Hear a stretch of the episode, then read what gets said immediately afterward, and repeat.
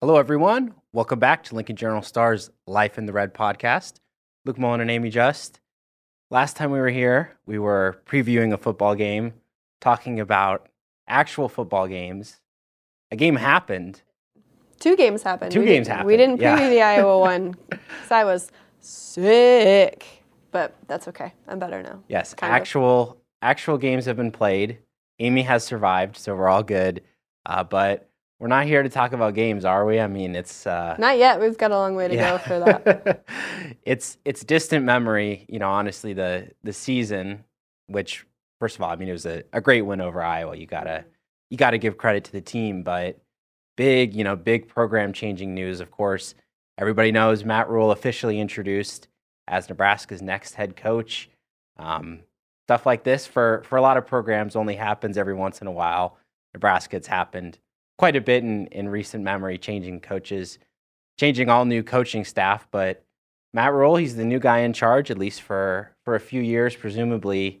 Um, what's our initial reaction to that? Uh, so for me, like, who knows if this is going to work or not? Um, that's a column for another day. We've got a lot of time to dissect this before spring football starts, before you know summer conditioning and all of those things. We've got a lot of time to do that. But for me, and the point of the column that I wrote on the day of the press conference was that Matt is the perfect candidate for somebody who fits the mold that Trev Alberts wants for this job. He listed all of these characteristics that, you know, grinder, attention to detail, program builder, culture builder, like all of those type of things. And when you look at who the potential candidates could have been, like Matt Rhule is who fits what Trev wants. Um, will it work? I don't know. I hope so. I don't like coaching searches. They aren't fun. This was my third one of the year. I'm very Yeah. tired of that. Um, and stability, stability is good, um, and that's not something that Nebraska's had for a very long time. And hopefully, this will bring stability, uh, but we don't know yet. Lots of lots of change right now, especially this week, um, as you learn more about the new assistants, and we'll get into that. Um, and which ones stay, which ones will have been let go. Just a, a constant churn of that um, as uh, Matt Rhule takes over and tries to make the program his own. Yeah, no, I I think you you look at his track record. Obviously, I mean, um, you know, recently coming off a couple rough seasons there in the NFL with the Panthers, but not so much concerned about that with Nebraska. You're looking at his time with Temple and Baylor. yeah, I mean, yeah, building up absolutely. building up these programs that were in a very bad spot like Nebraska is right now. So the track record that he has of doing that and you know, I, I just think his his status as a, a leader, I think everybody kind of saw that on display on Monday. If you you tuned into that introductory press conference, you could see he was a guy that, you know, when, when he talks, people listen. Yeah, and some of that, you know, comes from, you know, his dad is a preacher, um, and that's a very, very specific cadence Yep. um, that preachers speak with, um, and he mimicked that very well. Uh, at points, I felt like I was at Sunday service. That's right. Um, but yeah, you know, there's just a lot that's going to be going on this week, um, and we'll see how it all shakes out. Yeah, I thought I thought another you know just point that I thought was really interesting is you know he he talked about how he didn't have to coach this year. Him and his wife kind of had a plan. You know, maybe take a year off. You know, wait out, see what jobs open up. You know, he he had earned that right as a fantastic college coach to you know wait and see. But the conversations that he had with Trev Alberts, in, particular, he said my love for football was reborn, which is is really interesting. I mean, you know. Alberts just how passionate he is about this this athletic program, especially a football program. He was a part of it, but to have that that level of you know conversation between them lead to this point, you know this this coaching search is it was Trev Alberts, you know, baby, you know, it was something that was going to define his his time at Nebraska, and you know to have that that play out the way it did and and land on Matt Rhule, their their relationship played a, a big factor in it. Oh, absolutely, and um, it played a big factor in just because they talked for a really long time. This Yeah. was not a short thing. Um, by all accounts, it sounded like um, they had had some preliminary discussions even before Matt was fired. Um, and we all kind of knew how that was going to go. There were a lot of reports out there, accurate ones, um, that he was going to get canned before the season was over. And he did, and now he's here, and the NFL season still continues on. So, For sure. I think he, he'd, he'd probably be uh, pretty fine with how things are working out, especially based on some of the stuff we'll get to. But, you know, l- looking at this coaching search, um, you know, Trev Alberts revealed that he spoke with 13 candidates. I mean, how many the, the search firm brought back to him, how many was on a preliminary list, we'll probably never know. Um, but, you know, thir- 25, I believe. yeah, gotcha. 25, I think, is So, the number. so basically double that. You know, whittle whittle that list down in half. Uh, but you know, 13 candidates. That's a a pretty good number. You know, Trev saying Rhule was always his one A. Whether that's true or not, whether that's you know pumping up your candidate, you're not going to say anything other than that, obviously. But I think he very well might have been, you know, based on the qualities that that Trev Alberts was looking for. But in particular, this coaching search, like you said, I mean, there were there were points in time where they didn't think it was going to get done. The negotiating, the kind of the the three way negotiating, that was something that Trev said kind of held things up. Yeah, and I mean, it's hard enough to come to a compromise between two interested parties. When you have a third party that's goals and interests are not exactly aligned with what the other two want to do, um, that can kind of throw some hiccups into things. And I think that um, is where those hiccups came um, Yeah. in discussions. But they figured it out. Um, and here we are. And it's a very interesting contract. Uh, very interesting. yeah, so you know, it, talking about that contract, um, it seems like they agreed to terms Thanksgiving morning. Rhule was like, was it was it Black Friday? I mean, either way, it was very clear that those couple days were back and forth, and I mean, they were they were probably having a lot of conversations on those days. But the final agreement that they come to, eight years, seventy four million dollars, with seven million dollars for the assistant coaches. Uh, Amie, as you nicely have laid out there on Twitter, Amie underscore just. Uh, great, great content, if I do say so myself. Uh, but you you laid it out. It is a, a back backloaded contract. Yeah, and, and that's not surprising, just with, we, I don't know if we'll ever know how the Carolina Panthers wanted to play things out and how they wanted to get things distributed. Um, but it looks like uh, now through the end of 2023, it's 5.5 million per year. 2024, 6.5 million per year. Um, wait, yeah, 2024, 6.5 million. 2025, I, too many numbers. I'm not good with math. Uh, 7.5. The next year, 8.5. The next year, 10 million. The next year, 11.5 million. The next year, 12 million. And the next year, 12.5 million. And it runs all the way to 2030, which that's not a real year. not a real Yeah. year. That year, no, no. Um, and then also throughout that, there are four different um, vesting dates. Um, so like benchmarks that he hits on like March 1st of several years down the road. If he's still here, then that's an extra $1 million that he gets. And there's like four of those throughout the life of this contract. So yeah, more um, deferred compensation Yep. is what that's called. And then naturally, you have a bunch of different um, incentives as well. So, like if they make the Big Ten championship game, if they make it to a bowl game, if they make it to a college football playoff, like that's all like outlined in there. So, Yeah, I think I think it's it's pretty smart way to lay out the contract, especially when you're considering, you know, the the per year average. I mean, it's up there with you know being a top ten national salary, but the way that these coaching salaries have been increasing at at the college level over the last you know five or whatever years, you know whatever time you want to put on it. I mean, looking at 2030, he's set to make 12 and a half million. Well, who knows? Who knows what the salaries are going to be like then? I mean, I can venture a guess right now that that's not going to be in the top 25. Yeah. just because you look at what's going to be happening in college football between now and then. You're going to have an expanding playoff. You're going to be having expanded Big Ten for sure. Who knows what the SEC is going to do, what the Big 12 is going to look like, what the Pac 10 at that point or less will look like. Um, yeah, there's just so many changing aspects about college football between now and 2030 that we may be looking at 12.5 and be like, whew, what a discount, which is like crazy Yeah. to think about right now. Um, but with the new TV deals and all of the new money and all the more money that's going to be injected into the sport, yeah, in eight years' time, that's going to be a pretty good deal, I think. for sure. And I mean, if he's very successful at Nebraska, I mean, it, it'll get reworked. You know, that's oh, the for sure. the type of thing. So I mean, his deal at Baylor got reworked like less than halfway through. uh huh. So Yeah.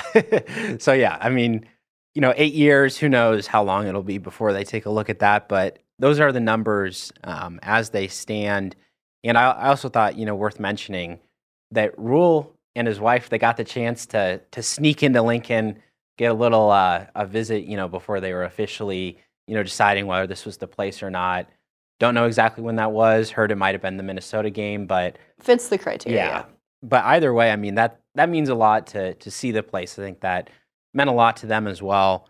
Um, but at the same time, you have all these different, you know, coaching candidates. Like I said, the 13, and you look at Wisconsin hiring Luke Fickell, a guy who was very well in the running, could have been, you know, one of those candidates for Trev Alberts. These two hires are just, you know, that they're going to be compared for the next few years, for eternity, for whatever. Um, so just a very interesting, I think, position for Nebraska and Wisconsin to be in. Yeah, and I I was surprised when they hired Fickell. I really, really thought Leonhard would get the job. I really did. But alas, here we Yeah. are. I mean, my my consideration for for Fickell is, man, he's a, he's a great coach, has shown he can do a lot of good in the Big Ten. But I mean, you, you kind of get the feeling when that Ohio State job opens up. I mean, he's he's going to be one of those top candidates, no matter what, no matter what school he's at. I mean, there's always going to be that that Ohio State looming for him, isn't there? Yeah, but also like it's not surprising to me that he's getting out of where he's at because when you there I feel like there's going to be an even more active coaching carousel as the conferences change. Yeah, you're So- probably right. Yeah. So, like, now he doesn't have to take Cincinnati from the American Mm-hmm. to the Big 12 and, like, adapt to that. Like, that's not his problem anymore. yeah. And then you have to believe that these are some things that these guys are thinking about, right? Like, coaches that are at programs in the, you know, old Power Five, but not in the Power 2 type situation. Like, there's just going to be a lot of moving pieces, I think, in the next couple of years, um, just because everybody knows where the money is, Yeah. and it's it's not in the Big 12 unless something drastically changes. Yeah, no, that that's a good point. But with all those moving pieces, I mean, it's important to have a clear vision for the program, Yes. a clear identity, what you want moving forward, and that is what Nebraska is looking for with Matt Rhule to establish that identity in the Big Ten. And he he talked a little bit, you know, we we got a sense of that vision definitely there on Monday. Um, in particular, one of those things that stood out to me was talking about just the, his involvement in the community, wanting to to be a part of Lincoln, be a part of the Nebraska community. And you know, he he was saying, "Oh, you know, I don't I don't know all of the traditions. You know, he doesn't know everything that has to do with you know being a Nebraska supporter, Nebraska fan, but he he's going to learn. And what we've seen, you know, especially his time at Baylor, you know, Texas, it's a, a crazy, crazy, you know, football football driven area of the country. Rhule, he's an East Coaster, you know, been there his whole life. And by the end of his time at Baylor, Baylor, his connections around the state were incredible. People supporting him all over. He he had a lot of goodwill there in Texas, and he's looking to build that up here too.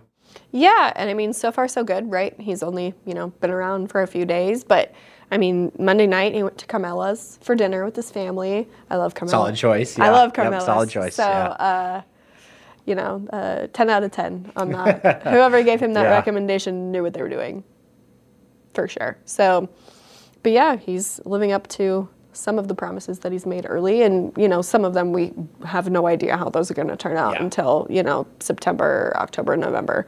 Um, but he's keeping his promises on some things that he can uh, prove with receipts, at least right now. So for sure, and I mean, in terms of that on-field philosophy or, or kind of identity, you know, I, it you don't really want to dive into you know scheme stuff on day one like that. So it was it was good to just give a little more general outlook and. You know what he said was a little bit less spread stuff, more traditional offense. You know, he mentioned he he ran the I formation, you know, fullback there at Temple. So love that. return return of the fullback. it's coming, it's coming, but maybe um, maybe don't get people's hopes up if you can't promise it yet. But yeah, no, it's uh, I'd love that though. Yeah. So I mean, he he's talking about some of this, you know, stylistic football that that would fit in pretty well in the Big Ten. Um, in particular, he had a quote: "We can celebrate the past, we can learn from the past, but we have to have an eye toward the future." Uh, so same thing, you know, with his different offensive philosophies, the stuff that's worked for him, Temple, Baylor, and then you know, obviously changing the game a little bit. You know, at the NFL level, you got to adapt and do some different stuff. So he's going to pull that in, but like you said, you know, you know that landscape of college football is changing. The Big Ten is going to be changing, especially when UCLA and, and USC come in. Yeah, and and that quote that you read off, like that doesn't just speak to me as something for like on the field specifically. Like that also like lends me to think about how NIL and the transfer portal, yeah. um, because those were not a thing when he was at Baylor. So you know that's just a newness to the sport um, that he's going to have to get used to, and you know didn't shy away from talking about. He actually talked a lot more about NIL than I thought he was going to, mm-hmm. um, which is interesting to me in a good way because um, so many coaches regardless of sport um, these days want to you know not talk about that even yeah. though it's like a big contributing factor into how the sport of football basketball volleyball all of all of the sports um, it's changing uh, them and you can't shy away from it even if you would like to yeah and matt Rhule said nothing wrong with somebody wanting to get a little bit of money so i mean he he literally knows. Yeah. Because he's getting a little bit of money. Indeed, indeed.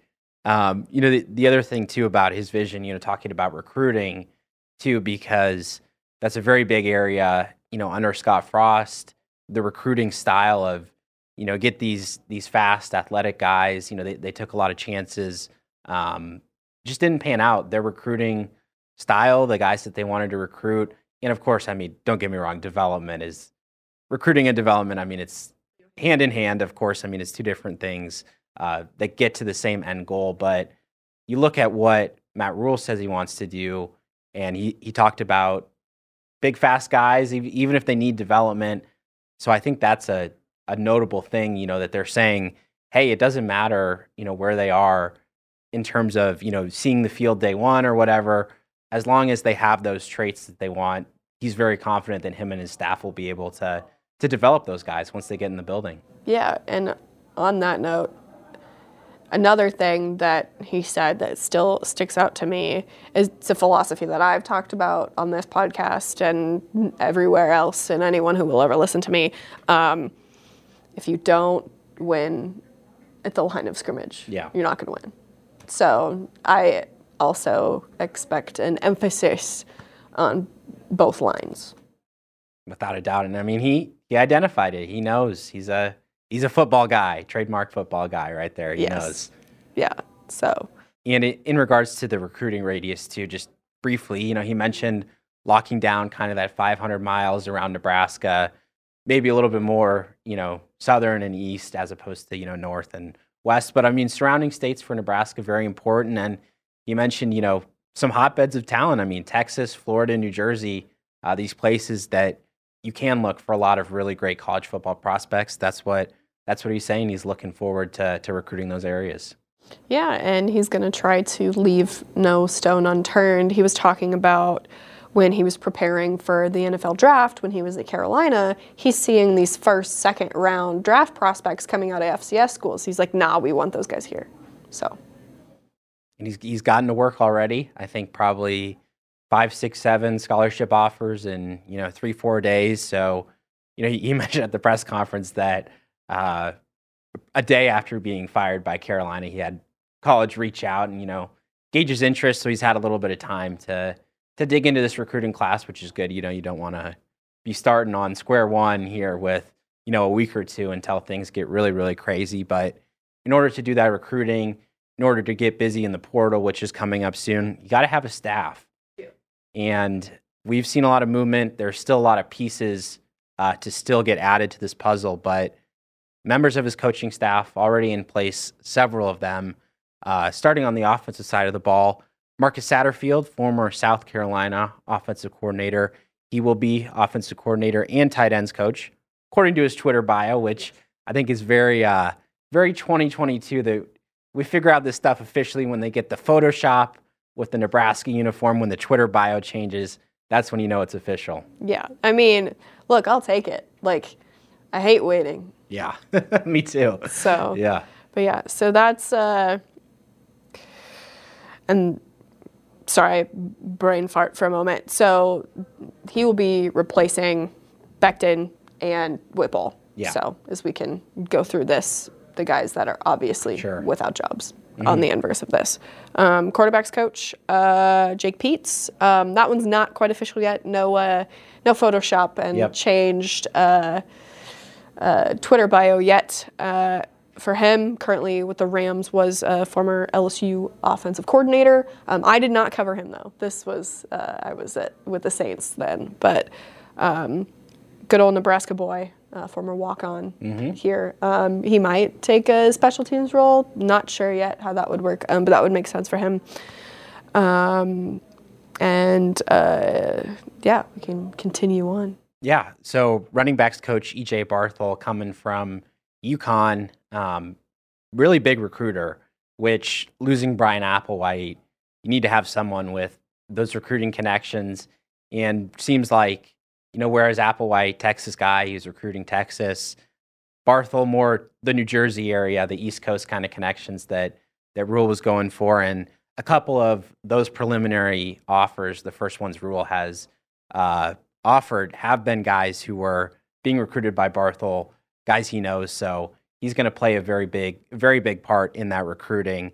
And also, you know, just going back to Peetz real quick, I mean, he has a very, very impressive coaching resume for a guy who's under 40. I mean, he's co- he's been an analyst at Alabama. He's been all these other places in the NFL. I mean, he's he's really impressive for a, for a young coach, which was something Rhule said he wanted those young, energetic coaches. Yeah, and I, I, that helps. Like naturally, you're going to connect with people um, who are closer to your age, right? Um, kind of see the world through similar lenses. Maybe not the same, right? Uh, but similar. Um, and so we'll see. Um, but those are the only offensive coaches. Oh, I say only the, um, that have been figured out so far. So that leaves wide receivers and offensive line still yet to go as of three o'clock on what what day is today? Wednesday. Wednesday. Today's a Wednesday. Uh, yeah it's been a long week, long two weeks, guys. Yep. I've still got a little bit of the flu brain going on. Um, but yeah, so that's really interesting to me. We still wait uh, to hear about the status of Mickey Joseph, of course. Um, that's a it's a key uh, uh, position there, recruiter there, person. Yep. Um, I think a lot of people, whether that be recruits or guys who are currently on the roster, are also waiting um, yep. before they make a decision um, to hear about the fate for Mickey Joseph. Um, but yeah, so that's the the big one that's lingering still as we record here at just a little after three on yeah, Wednesday. The the dominoes will fall soon after that. Yes, happens, I'm definitely. constantly checking my phone, and I have not seen anything yet. We've all got we got we got the alerts on. We're on panic stations. We're all ready to go. Um, but defensively, you know, it, it's a few guys are are in place already. Defensive line coach Terrance Knighton, another long term uh, Rhule associate, coached with them in Carolina, and defensive backs coach Evan Cooper, very similar, uh, going back to some time at Temple there as well. So those guys have been together for a long time. Linebacker coach, still up in the air. Um, so it's just interesting to see how they're going to break down, you know, the, these different coaching assignments because you know you, you do get only so many you know on-field coaches. So ten on-field yep. coaches, and strength and conditioning does not count, I believe, as on-field coach. That comes out of a different pool. But still, so you have to think about how you want to configure. Do you want like two different defensive line linebackers Yeah. guys? Do you want two, you know, defensive backs guys? I'm more in the thinking um, that you need two defensive backs coaches because safeties and corners and nickels those are all so Yeah. different and having only one guy really watching over that i mean as we saw here earlier this season that doesn't tend to work out very well so you wonder um, how much the future defensive coordinator will play into that Mm-hmm. and all of those things um, no defensive coordinator yet as yes, well that's the that's a big one. That's that's a position where you want to find your guy and, and get to him. But yeah, you, you bring up a good point. I was just gonna say, I mean, do you want inside and outside linebackers or do you want one guy just coaching all those linebackers? So we will see. But two other key members of the staff, um, special teams, Ed Foley, another longtime associate. He was actually at Temple for several years before Rhule went there and was at Temple after he left. Um, but joined his staff in Carolina as an analyst, and uh, he will be coordinating special teams, which of course means uh, the end of the road for Bill Busch at Nebraska. yeah which is sad Yeah, tough. He he gave a lot this year, that's for sure. he did so much was asked of him Yeah, and the defense made a remarkable improvement under his leadership, and I wish him the best. hmm and then a very big uh, kind of behind the scenes role. Again, not that on field coach, but strength and conditioning plays such a big factor. And Rhule opting to bring one of his guys, Corey Campbell, uh, worked with him at Baylor. Uh, that's where he got his start and followed to Carolina as well. So Zach Duval out as Nebraska's strength coach. It'll be Corey Campbell. Yeah, I am interested to see how that goes. I've done, you know, a little bit of research, and it seems that you know, Corey seems to know what he's doing, and Yep. it'll be. It's a new age, of course, losing Duval, but interested to see the the new chapter. Yeah. Here- I mean, it, it makes sense just in the same way that you want to bring in your own coaches. I mean, the strength program is so important to, to fielding that product out there on Saturday. So you want to be totally aligned, and, and that means bringing his guy, Corey Campbell, like we said. Well, I mean, that's, that's the staff as we know it next. Um, and the question is, you know, now that we've had this official Matt Rhule introduction, you know, what happens next? What are the next steps for, for him and his staff? And of course, filling those other those other positions I think is has got to be up there on the top of the list. But a very big week, week and a half, two weeks, whatever you want to call it, is coming up, and it, it all starts I think with like you mentioned the the Mickey Joseph decision that will impact a lot, but. Rhule and his staff, they'll be having a lot of conversations with the players this week. Yeah, and you know it. So the transfer portal opens next week, I think. Next yeah. Monday. Yeah, Yep. next Monday. So, and with that goes hand in hand with recruiting too, because even though the early signing period isn't for several weeks, if you want to be committed somewhere, you should probably be committed somewhere Yeah. because the portal changes so much when it comes to recruiting. Um, so I imagine that you will see some guys, uh, high school guys, committing sooner than waiting until the end of the month because of the transfer portal and everything being so volatile right now. Yeah. Guys who haven't committed already, I mean. undoubtedly. And I think what's interesting too is Rhule already said that he's honoring all the the commits in Nebraska's class, and those guys have all remained in for now. I mean, again, it's only been a couple days. They'll have And further some are waiting for Mickey. especially as as those positional coaches too. If if you're a guy, um, so could be a lot of movement for what Nebraska already has in. And then you know the, the question is how much do they look to the JUCO ranks versus how much do they look to you know traditional you know grab a, a high school senior try to develop him for several years versus how much do you look to the portal? I mean it's a, a big balancing act about filling your needs and there's there's no easy one solution. I mean they'll just they'll grab the players doesn't matter where they come from really. Yeah, and yeah, it's going to be another off season of uh, tumultuousness um, in that regard. I would imagine, yeah even more so maybe than last year.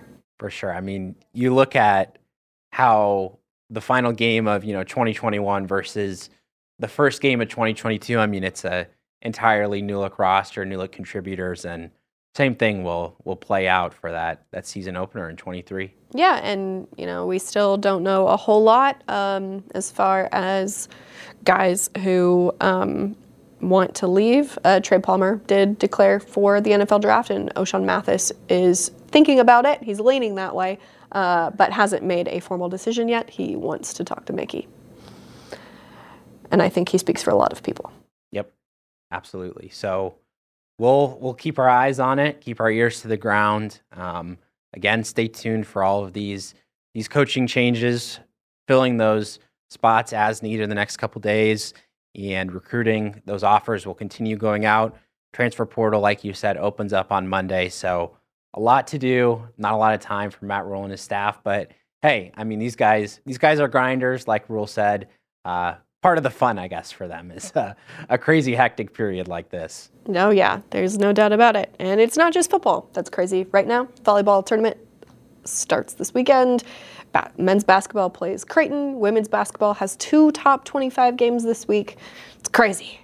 Yeah, no, I appreciate all of you uh, multi-sport fans of the the podcast tuning in today. We will have all of that volleyball and basketball talk here in the here in the next couple next couple days next week next episode will not just be uh, a blast of, of Matt Rhule information, although there there will be plenty still, I'm sure. Oh yeah, it's a never-ending process, so to speak, as things continue to evolve. Absolutely, but I think that's uh, pretty much all we have. You know, breaking into the coaching search, talking about what we've learned this week, and like I said, appreciate all of you tuning in for for our thoughts on on Matt Rhule being hired. He'll be hard at work here in the next couple days, and we'll be following along. So stay tuned at journalstar.com. Appreciate all of you tuning in. For Amie Just, I've been Luke Mullen. Thanks for watching the Life in the Red podcast.